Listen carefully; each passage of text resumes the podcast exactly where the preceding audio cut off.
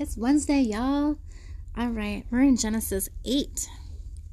Now God remembered Noah and every living thing, and all the cattle that was with him in the ark. And God made a wind to pass over the earth, and the waters assuaged.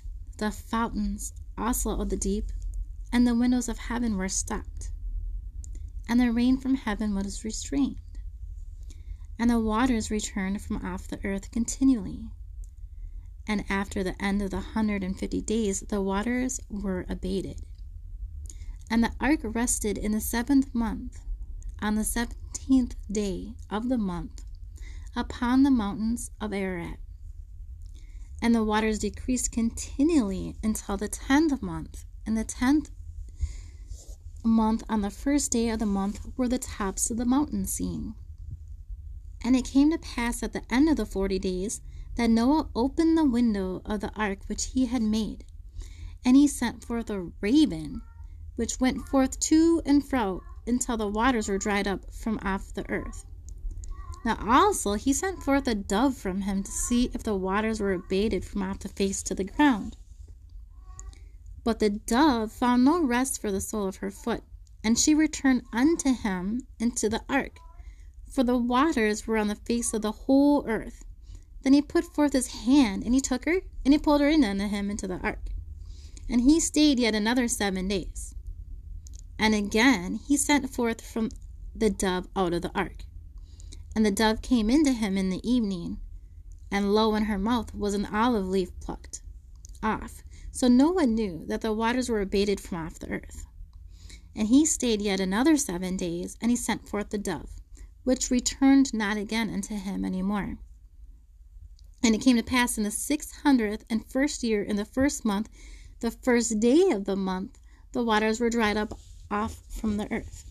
And Noah removed the covering of the ark, and looked, and behold, the face of the ground was dry. And in the second month, on the seventh and twentieth day of the month, was the earth dried. God spake unto Noah, saying, Go forth out the ark, thou and thy wife, and thy sons, and thy sons' wives with thee. Bring forth with thee every living thing that is with thee, of all flesh, both of fowl and of cattle, and every creeping thing that creepeth upon the earth, that may breed abundantly in the earth, and be fruitful, and multiply upon the earth. And Noah went forth, and his sons, and his wife, and his sons' wives with him. Every beast, every creeping thing, and every fowl, and whatsoever creepeth upon the earth, after their kinds, went forth out of the ark. And Noah builded an altar unto the Lord, and took of every clean beast, and of every clean fowl, and offered burnt offerings on the altar. And the Lord smelled a sweet savor, and the Lord said in his heart, I will not again curse the ground any more for my man's sake, for man's sake. For the imagination of man's heart is evil from his youth. Neither will I again smite any more every living thing, as I have done, while the earth remaineth seed time and harvest, and cold and heat, summer and winter, and day and night shall not cease. Okay, now let's dig in a little bit deeper. And I just want you guys to know this is not my own commentary when I read to you after I read the Bible. This is actually Matthew Henry's. And this was written way before my time. But he's pretty spot on, so I like to read it. I think he does a great job. So we did learn that God remembered Noah and he dried up the waters. And that the ark rests on Ararat. Noah sends forth a raven and a dove. Noah is being commanded, goes out of the ark. And Noah offers sacrifice, and then God promises to curse the earth no more. That's what we learned in a nutshell. Now let's dig a little bit deeper. The whole race of mankind, except Noah and his family, were now dead. So that God remembering Noah was the return of his mercy to mankind, um, of whom he would not make a full end. The demands of divine justice had been answered by the ruin of sinners. God sent his wind to dry the earth and seal up the waters. The same hand that brings the desolation, desolation must bring the deliverance to that hand. Therefore, we must ever look. When afflictions have done the work which which they are sent, whether killing work or curing work, they will be taken away. As the earth was not drowned in a day, so it was not dried in a day. God usually works deliverance for his people gradually, that the day of small things may not be despised, nor the day of great things despaired of.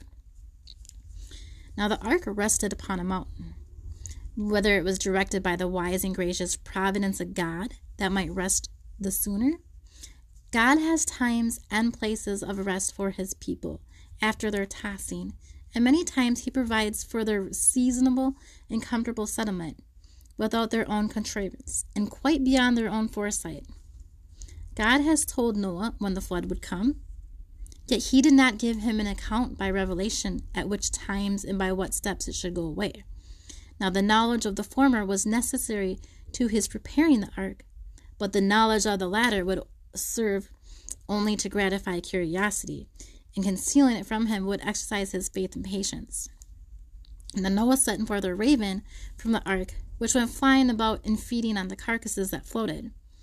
Noah then sent forth a dove, which he retur- which returned the first time without good news. But the second time she brought an olive leaf in her bill, plucked off, plainly showing that trees, fruit trees, began to appear above water.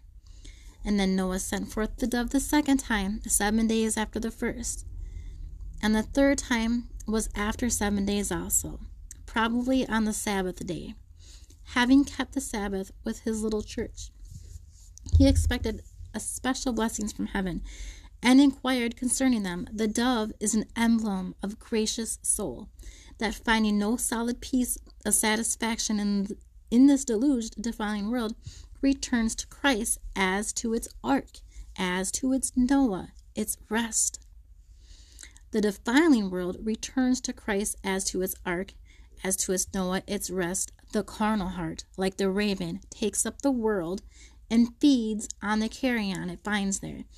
But return thou to my rest, O my soul, to thy Noah. So the world is. And as Noah put forth his hand and took the dove and pulled her to him into the ark, so Christ will save and help and welcome those that flee to him for rest. Remember that. God consults our benefit rather than our desires. He knows what is good for us better than we do for ourselves, and how long it is fit our restraints should continue, and, dis- and desired mercies should be delayed. We would go out of the ark before the ground is dried, and perhaps if the door is shut, are ready to thrust off the covering and to climb some other way. But God's time of showing mercy is the best time. As Noah had commanded to go into the ark, so how tedious soever his confinement there was, he would wait for a command to go out of it again. We must in all our ways acknowledge God and set him before us in all of our removals. Those only go under God's protection who follows God's direction and submit to him. Noah was now gone out into a desolate world, where one might have thought his first care would have been to build a house for himself. But he begins with an altar for God. He begins well. That begins with God. Though Noah's stock of cattle was small, and that saved a great care and pains, yet he did not grudge to serve God out of it. Serving God with our little is the way to make it more. We must never think that is wasted with which God is honored. The first thing done in the New World was an act of worship. We are now to express our thankfulness not by burnt offerings, but by praise devotions, and conversation. God is well pleased with what was done, but the burning flesh could no more please God than the blood of bulls and goats, except as typical of the sacrifice of Christ, and expressing Noah's humble faith and devotedness to God. The flood washed away the race of wicked men, but did not remove sin from man's nature. Who, being conceived and born in sin, thinks, devises, and loves wickedness, even from his youth and that as much since the flood as, as before. But God graciously declared that he would never drown the world again. While the earth remains and man upon it, there shall be a summer and a winter. It is plain that this earth is not to remain always, and all the works in it must shortly be burned up. But we look for new heavens and new earth, when all these things shall be dissolved. But as long as it does remain, God's providence will cause the course of times and seasons to go on, and makes each to know its place. And on this word we depend that thus it shall be. We see God's promises to the creatures made good, and may infer that his promises to all believers shall be so. All right, so let's meditate on the word. So take a nice deep breath in through your nose and a long, slow release out your mouth. Take another nice deep breath in through your nose and a long, slow release out your mouth. And I want you to do that one more time. Just soften your shoulders, soften your jaw, just relax. Now, God remembered Noah and every living thing, right? So he made a wind to pass over the earth. All right. So I just want you to meditate on God remembered Noah. That's mercy.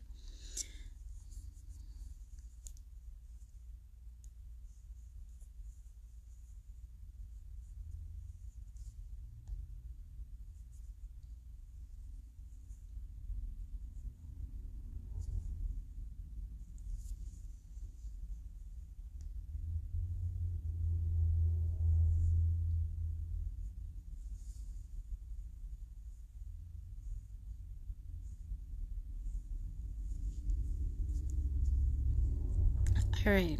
Now Noah sent an ark. Uh, Noah sent a dove out of the ark three times. He also sent a raven, but the raven never came back. He sent the dove three times, and on the third time, the dove did not come back. So Noah knew that the waters were dried up, correct? And Noah, being obedient to God, uh, God, Noah was so obedient. God spoke to Noah and he told him to leave the ark, right? God spoke to Noah, told him to leave the ark and take him and his wives, and his sons, his sons' wives, and all the creatures, right? So they could multiply the earth. So let's meditate on the fact that God spoke unto Noah, telling him to go forth from the ark.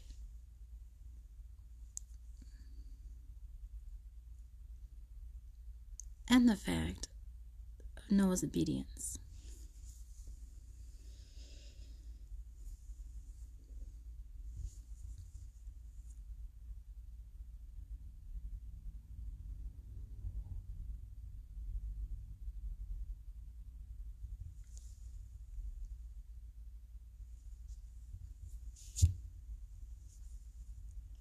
All right. Now, the very first thing Noah did he builded an altar unto the Lord and he worshiped the Lord. He did a burnt offering unto the Lord, which is what they did back then burnt offerings, which we don't do now, but ours would definitely be praise and worship, right? He, most people, first thing they do is build a house or a shelter. He, first thing he did is worship the Lord. He built an altar. Let's meditate on that for a second. Just let that soak in. He built an altar unto the Lord. God, Noah is so. Oh, he's so. I don't even know words. He's very obedient to God's word. He is very much living his life for God. That's that's remarkable. Let's just let that soak in for a second.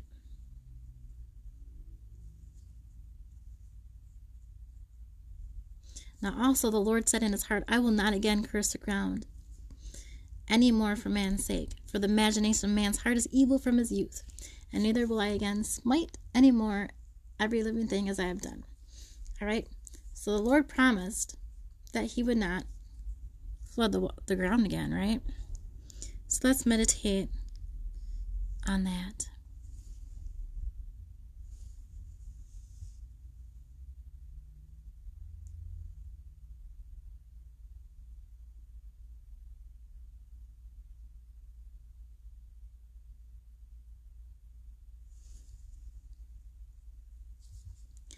All right. I just want to thank you for meditating with me today on the word. I hope you have a wonderful Wednesday. And I hope to hear, hopefully, you guys are back here listening to me again on Friday. Have a beautiful and blessed day.